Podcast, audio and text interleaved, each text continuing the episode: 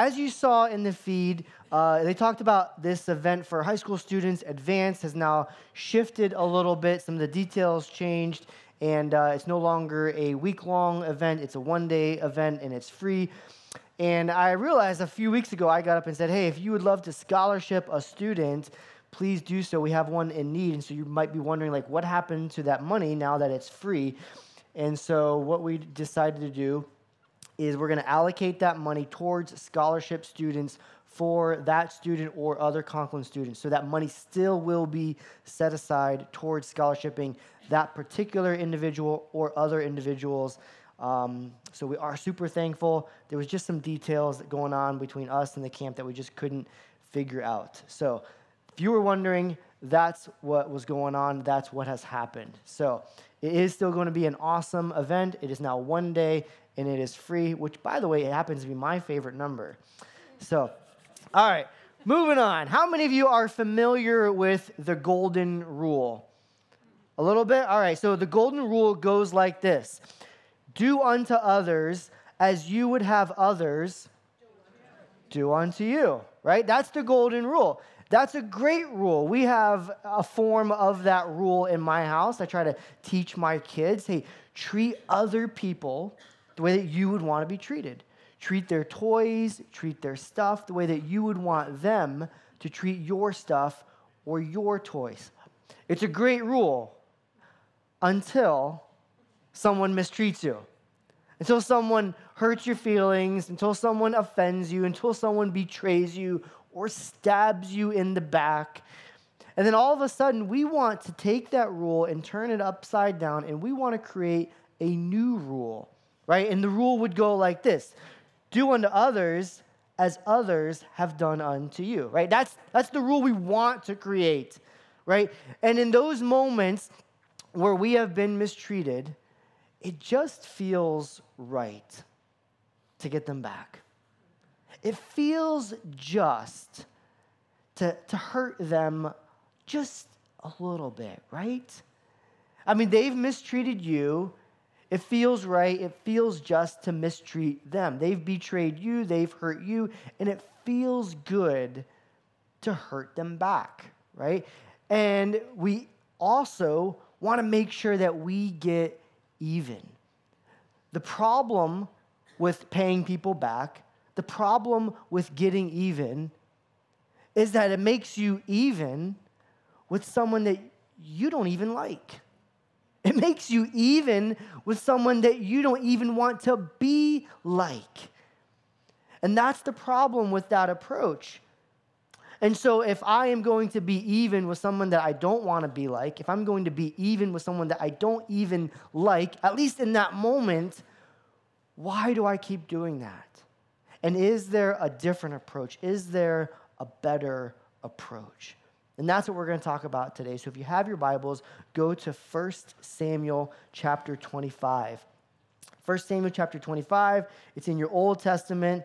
Uh, you're going to find it um, after Genesis, Exodus, Deuteronomy, and then you're going to find yourself in Judges, then 1 Samuel. David is a fugitive.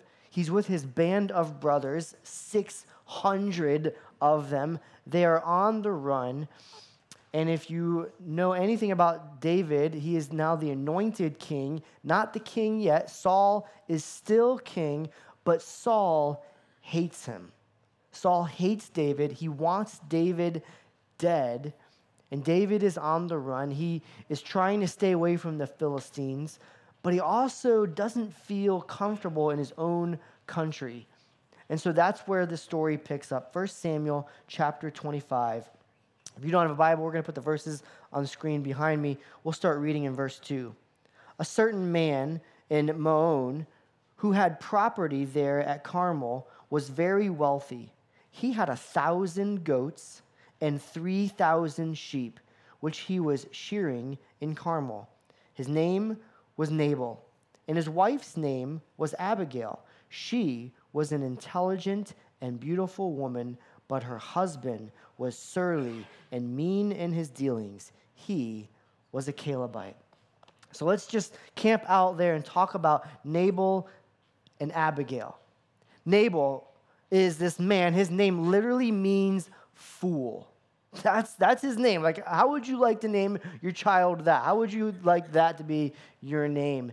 And Abigail, her name means my father is joy. Guys, great name, all right? And she is she's intelligent, and that word intelligent literally means she has good insight. And throughout this passage, we're going to see a contrast between foolish and wise and a contrast between good and evil. Abigail is beautiful, she's wise, she's intelligent, she's discerning. And Nabal, her husband, he is a harsh, rude man. He's hard to work for, he's a rough guy, and he is just an all out jerk. And his name means fool, and that's exactly how he lives his life. So, that's what's going on. That's the background. Verse 4 When David was in the wilderness, he heard that Nabal was shearing sheep. So he sent 10 young men and said to them, Go up to Nabal at Carmel and greet him in my name. Say to him, Long life to you, good health to you in your household, and good health to all that is yours. Remember, there's this contrast between good and evil, right? Abigail, she was of good insight. David is going to Nabal and saying, Hope everything is good with you. Hope everything is good with your household. Verse 7 Now I hear that it is sheep shearing time. When your shepherds were with us, we did not mistreat them. And the whole time they were at Carmel, nothing of theirs was missing. Ask your own servants, and they'll tell you. Therefore, be favorable toward my men, since we come at a festive time, literally a good day. Please give your servants and your son David whatever you can find for them.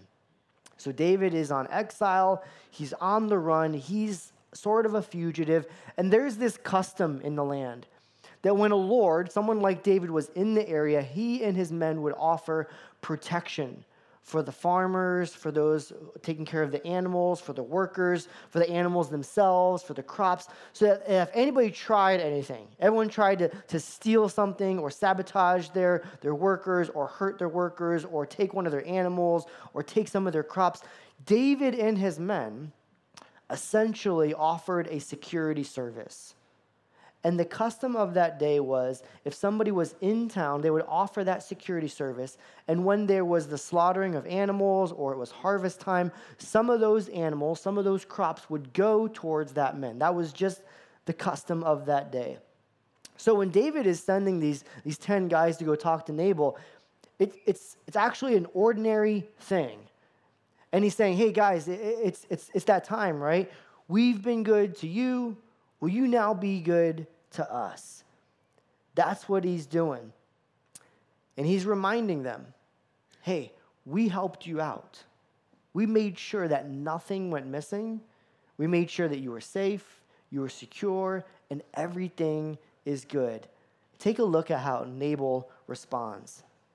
Verse 9 When David's men arrived, they gave Nabal this message in David's name. Then they waited. Nabal answered David's servants, Who is this David? Who is this son of Jesse? Many servants are breaking away from their masters these days. Why should I take my bread and water and the meat that I have slaughtered from my shearers and give it to men coming from who knows where? David's men turned around, went back. When they arrived, they reported every word. David said to his men, Each of you strap on your sword. So they did. And David strapped on his as well. About 400 men went up with David, while 200 stayed with the supplies. 200 men stay back with the supplies and the luggage, and 400 men go to take care of Nabal. It's not that Nabal didn't know who David was. Nabal knew exactly who David was. And so when he asks this question, who's David? Who is this son of Jesse? He's not looking for information. What he's saying is, who does David think he is? I mean, does, does David really think that I'm going to give my food and my water that is for me and my men to him? I don't think so. Thanks for your security. Thanks for your service. Go pound sand.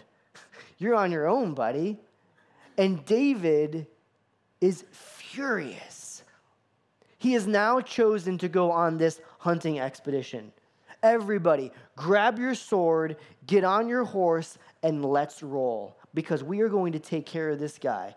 He is going to get what is coming to him. David, in his mind, has decided I'm going to take care of this guy. We're going to kill everybody. I'm going to let him know who's boss because you have crossed the wrong guy.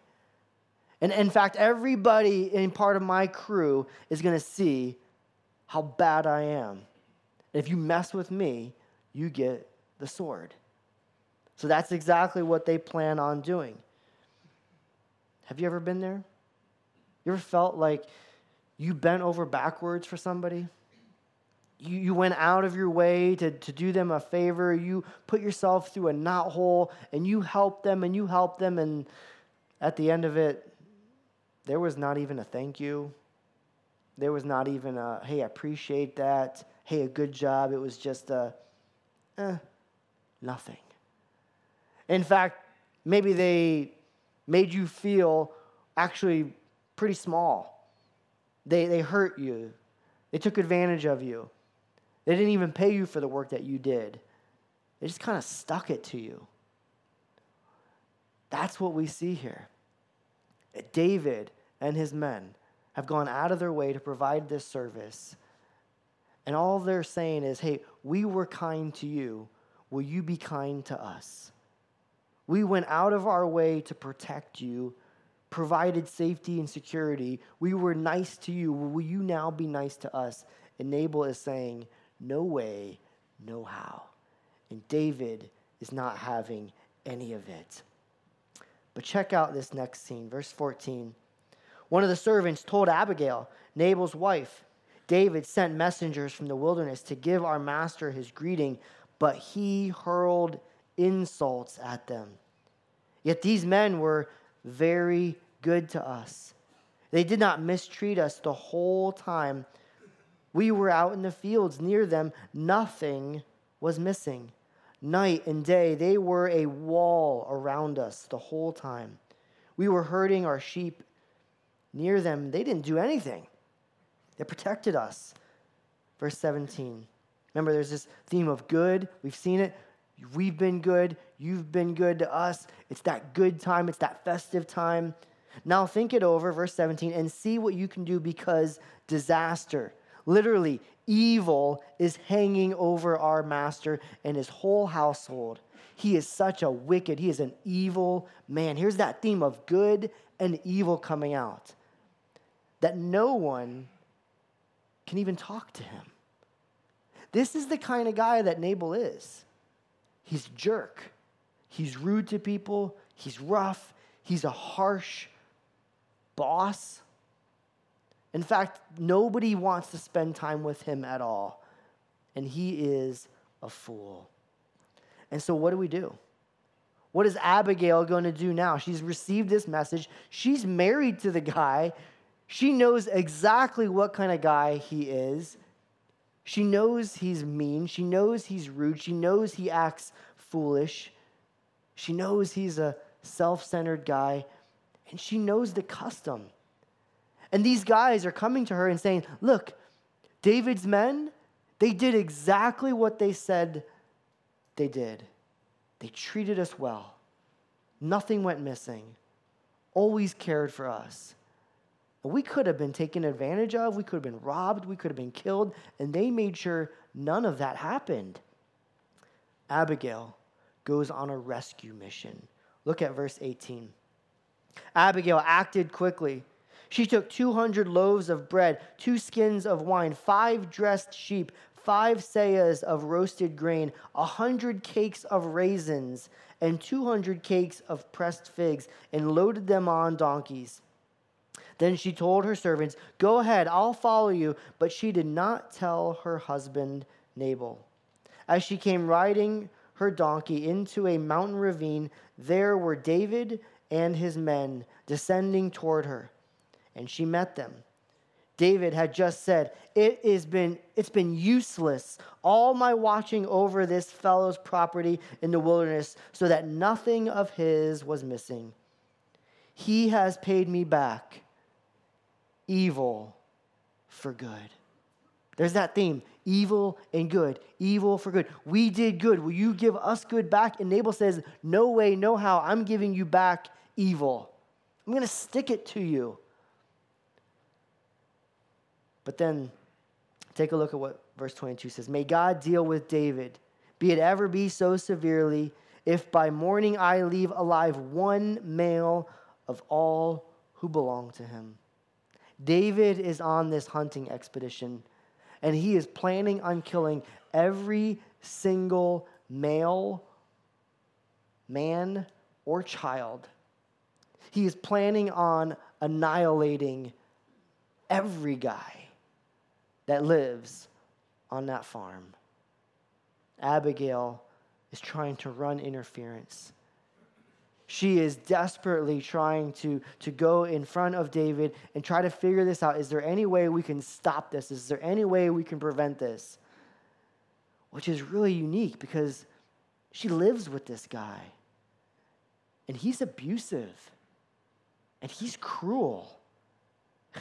And if we just step back and say, well, dude, you kind of got it coming. Like, you picked a fight with the bull. Now you're going to get the horns. I'm going to step back and watch and see what happens. But Abigail doesn't do that at all. Notice what she does. Notice her response. Verse 23 When Abigail saw David, she quickly got off her donkey and bowed down before David with her face to the ground. She fell at his feet and said, Pardon your servant, my Lord, and let me speak to you. Hear what your servant has to say.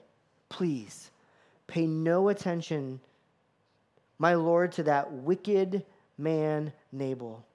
He is just like his name. His name means fool, and folly goes with him. And as for me, your servant, I did not see the men my Lord sent.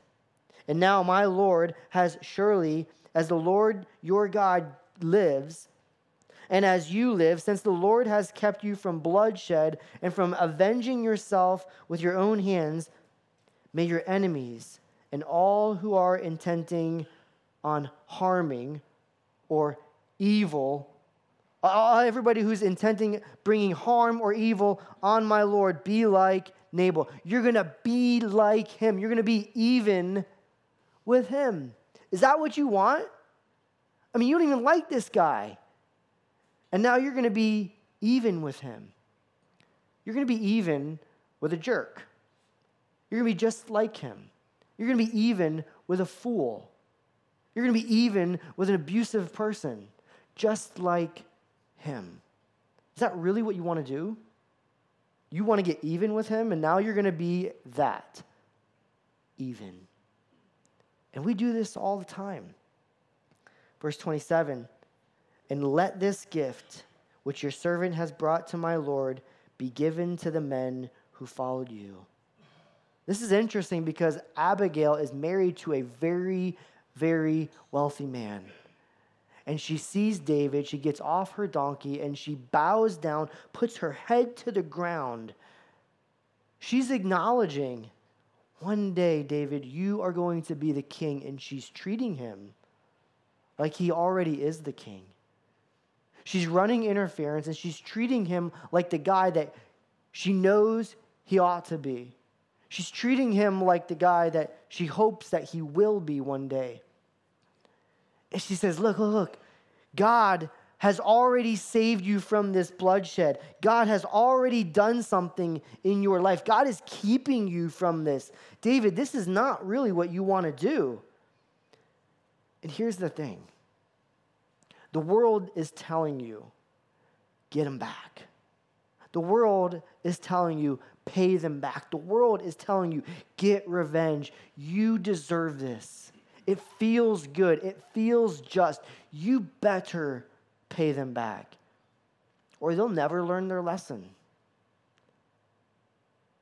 But here's the thing if you, if you do catch anything else, catch this. When you're offended, go on a rescue mission, not a hunting expedition. David is going on this hunting expedition. He's going to kill people, he's going to get even with people. But Abigail, she has a completely different mindset. She has a really good perspective of who God is and how big God is. And she recognizes God is so incredible. You don't really want to do this, David. You have blood on your hands. You're supposed to be the king. Eh, you are setting the example. 600 men are watching you, and they're going to see this, and they're going to learn this. Parents, your kids watch you, and they learn from you. Grandparents, your kids watch you, and they see you. Your classmates see you, your coworkers see you, your boss sees you, and he learns, okay, that's what it means to follow Jesus. You proclaim to be a follower of Jesus. I know you don't always get it right, but when you're wronged, do we go on a hunting expedition or do we go on a rescue mission? Do we go and try to restore relationships, run interference, and, and bring reconciliation to things? Or do we try to strive to be peacemakers? Or do we go and get even? We have two choices. First, you can choose to be right. And so many times we are right, and it feels right. And I want to dig my heels in, and I want to show you, I want to prove to you, I am right. But how does that going for you? Does that tend to help relationships? At the end of digging your heels in, at the end of showing how right you are, do people often walk away from that conversation or interaction and go, wow, they're right? I mean, the way they handled it, they, they showed me, I've got that now. I'm, write that down. For that moment, it feels good. But there's another option. You can choose to rescue. You can choose to go after that relationship and go, I'm going to pour into this relationship. I'm going to see if I can bring reconciliation and healing to this relationship. See, you can be right or you can win people. Most likely, you're going to win your friends, not your enemies. And when we dig in, when we decide in our mind, when we determine in our minds we're going to be right, we're ruining the relationship, hurting it. We're killing all shots of reconciling. Maybe not killing it, but we're making it far harder than it ought to be. Thankfully for David, Abigail has a different perspective on all of this. David says, Look at what he did to me, right? He repaid me. I did good, and he gave me back evil. And Abigail says, I know. I get it. I live with the guy. If anyone knows, Abigail knows. She is humble, she is wise, intelligent, smart, and she knows we can change the whole course of history by this one event. David, imagine what will happen if you take his life and you take all of these lives. What then? David, what story do you want to tell? Do you want to tell a story? Hey, yeah, grandchildren, come around. I killed hundreds of people because they didn't give me my guys food? Or do you want to tell a different story?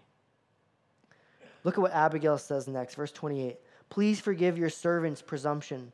The Lord your God will certainly make a lasting dynasty for my Lord, because you fight the Lord's battles, and no wrongdoing, that's evil, will be found in you as long as you live. Even though someone is pursuing pursuing you to take your life, the life of my Lord will be bound securely in the bundle of the living by the Lord your God. But the lives of your enemies will be hurled away as from a pocket of a sling. So what she's talking about is saying, okay, David, your life is bound securely in this bundle. That's an idea of like a, a purse or a wallet. If you had something valuable or money, you would fold it up in some kind of leather pouch or, or leather binding, and then you take some cords and you'd wrap it around, right? You'd make this bundle. You'd fold it up and you'd kind of stick it in your, in your belt. You'd be secure there. Your money or your possessions, whatever was valuable, would be secure there.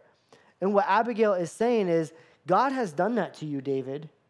You are bound up in God's wallet or purse or money bag, and you are bundled up. You are wrapped up in His safety and security. You are in the living God's possession, and you're valuable. And He is keeping you safe and secure. He's, she is pointing David to God. But notice what else she says the lives of your enemies. What's going to happen to your enemies, David? He will hurl them away as if they are in the pocket of a sling. When was David using a sling? When he killed Goliath. She's bringing him all the way back to when he was a teenager, and he took five smooth stones, stuck one of those stones in that sling, got it going, and let it go. And she is saying, Those enemies that you have, my husband, in the sling pouch. And God is there. He has the sling. He's going to take care of it. And so many times, we want to take care of it. And when I decide I'm going to get revenge, I'm going to pay you back, I'm going to get even, what I'm saying is, I'm Tim, I'm right, I know what I need to do. God has no idea.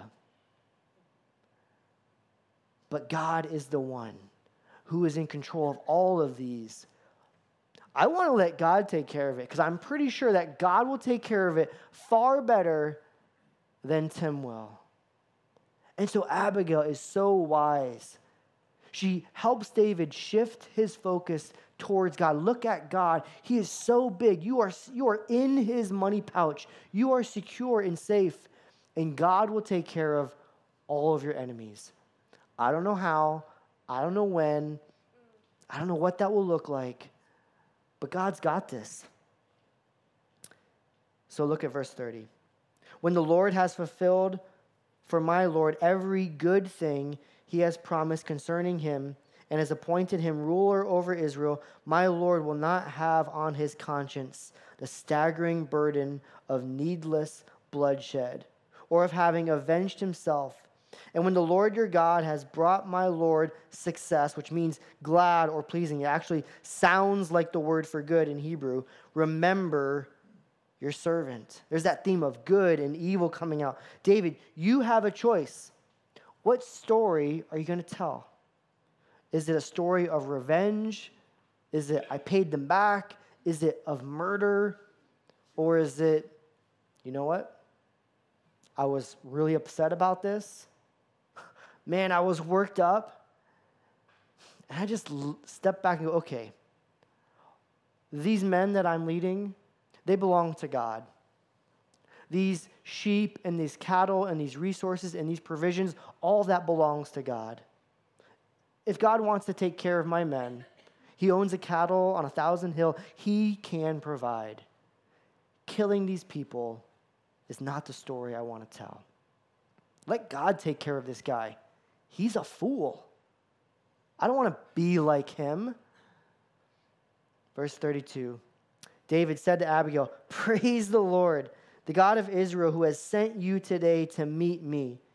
May you be blessed for your good judgment and for keeping me from bloodshed this day and from avenging myself with my own hands. Otherwise, as surely as the Lord, the God of Israel, lives, who has kept me from harming or evil, who has kept me from evil from you, if you had not come quickly to meet me, not one male belonging to Nabal would have been left alive by daybreak. Then David accepted from her hand what she had brought him and said, Go home in peace. I have heard your words and granted your request. I mean, this woman just saved David's life. He was at this fork in the road. Am I going to choose evil? Am I going to choose foolishness? Am I going to choose harm to get even? Or am I going to be like Abigail and work on this rescue mission? Which path are you going to choose? A hunting expedition or rescue mission? Take a look at what happens next. Verse 36 When Abigail went to Nabal, she was in the house holding a banquet. Sorry, he was in the house holding a banquet, a banquet like that of a king. He was in high spirits and very drunk. So she told him nothing at, until daybreak. Then, in the morning, when Nabal was sober, his wife told him all these things, and his heart failed, and he became like a stone. Verse 38. About 10 days later, the Lord struck Nabal, and he died. what? I mean, that's in the Bible, all right? That's, you should read the Bible because there's things like that that you just miss or you don't even know about. And I have no guarantees that whoever's hurting you, whoever's harming you, will die tomorrow, okay? That is not what this sermon is about, okay? Please don't go out praying that. That is not the point. David had no idea that that was going to happen. He certainly had no idea it was going to be 10 days later. There is no guarantee that you will see how God handles your enemies. There is no guarantee that it will happen on your timeline. But all we know is that God, in His goodness and His character, will take care of those who have harmed you, who have been evil and wicked and abused you.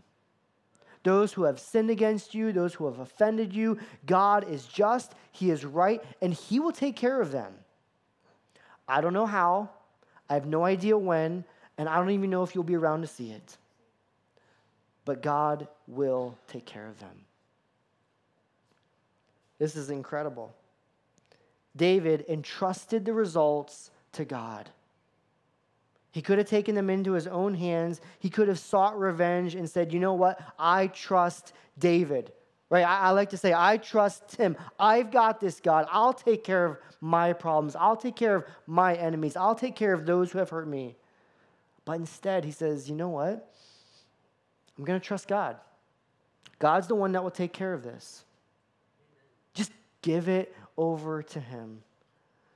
Verse 39 When David heard that Nabal was dead, he said, Praise the Lord, who has upheld my cause against Nabal for treating me with contempt. He has kept his servant from doing wrong and has brought Nabal's wrongdoing evil down on his own head. Then David sent a word to Abigail, asking her to become his wife. Verse 42 Abigail quickly got on a donkey and attended with her five female servants and went to David's messengers, and she became his wife. Boom! That was quick. Again, I'm not making this up. This is actually in the Bible. You should read it, it's incredible. We have three characters, right? Let me show you. Three characters that we see here all interacting with similar events. But what do they do? Nabal, what does he do? Evil for good. David did good to him. David offered protection and safety. He was kind and gracious, and Nabal returned that with evil. What did David do? Well, he almost returned evil for evil, right? He almost did that. Like that was his intent. intent. Had Abigail not jumped in, he was going for it. But what did Abigail do? Good for evil. She runs interference, knowing Nabal has been evil, and she says, Here's some food. Let me take care of this. Let me go on this rescue mission. If you were to be honest with just yourself, not me, not your spouse, not whoever you're sitting with, as you look back at your life, which of these would you say you're most like? Is it Nabal David or Abigail? Again, don't, don't tell me. I don't need to know. But if you're going to be honest with yourself and God today, which are you most like? When you're hurt, when you're wronged, when you're offended, when you're sinned against, which one of these do you most likely lean towards? Here's what Romans 12:20 says. If your enemy is hungry, feed him. What? If he is thirsty, give him something to drink. In doing this, you will heap burning coals on his head. Do not be overcome by evil. Don't let evil overcome, take over your life. Don't let evil conquer you. But be an overcomer. Overcome evil with good. It's strange, but it actually works. Try it this week. Someone who is being rude to you, just start being super nice to them. You've been on the other side of that, right? Kind of wanted to pick a fight with someone, kind of wanted to poke them, and they wouldn't give you what you were hoping. They wouldn't fight back with you. They just kept being nice, and you're like, "Uh, no, come on, let's go, right? And they're just like, oh, you're so awesome, you're so good, and you're just like, you're getting worked up, right? Try it this week. Overcome evil with good. If they're thirsty, give them something to drink. If they're hungry, give them something to eat. They need help with something, go and help them. Here's why. 2 Corinthians 5:18 says this. All this is from God who reconciled us to himself through Christ and gave us the ministry of reconciliation. That God was reconciling the whole world to himself, not counting people's sins against them. And he has committed to us the message of reconciliation. Jesus died for your sins, died for my sins, went on a rescue mission to reconcile you to himself.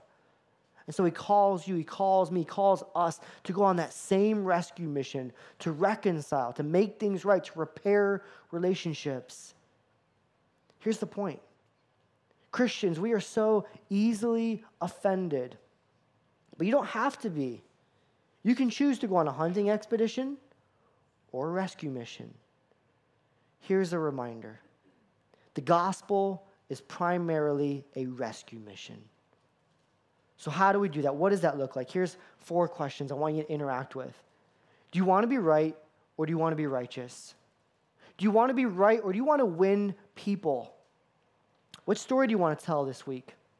At the end of your life, what story do you want to tell to your kids or your grandkids? What would it look like to return good for evil this week? In this season of your life, what would that look like? Last, where are you feeling offended? Where are you feeling offended right now? And deal with it. On your way out today, we have some stickers we would love to give you. It says, right or rescue. You can put it on your, your phone, your water bottle, your laptop. Don't put it on someone's car. put it somewhere you're going to see it so you can be reminded do I want to be right or do I want to be someone who goes on a rescue mission? Let me pray. God, you are amazing. And it's, it's incredible the things that we see in your word. Um, they're challenging to us. Sometimes we find them humorous. Sometimes we find them really convicting. And I know in this room, we have people who have been sinned against, they've been hurt, they've been offended, they've been wronged.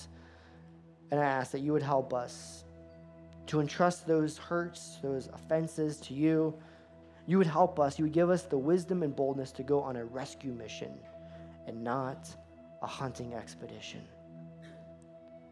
Help us to take our next step and, and have that next right conversation. Just do the next right thing that you would be glorified and honored in every interaction we have. Pray all this in Christ's name. Amen. you guys stand with us?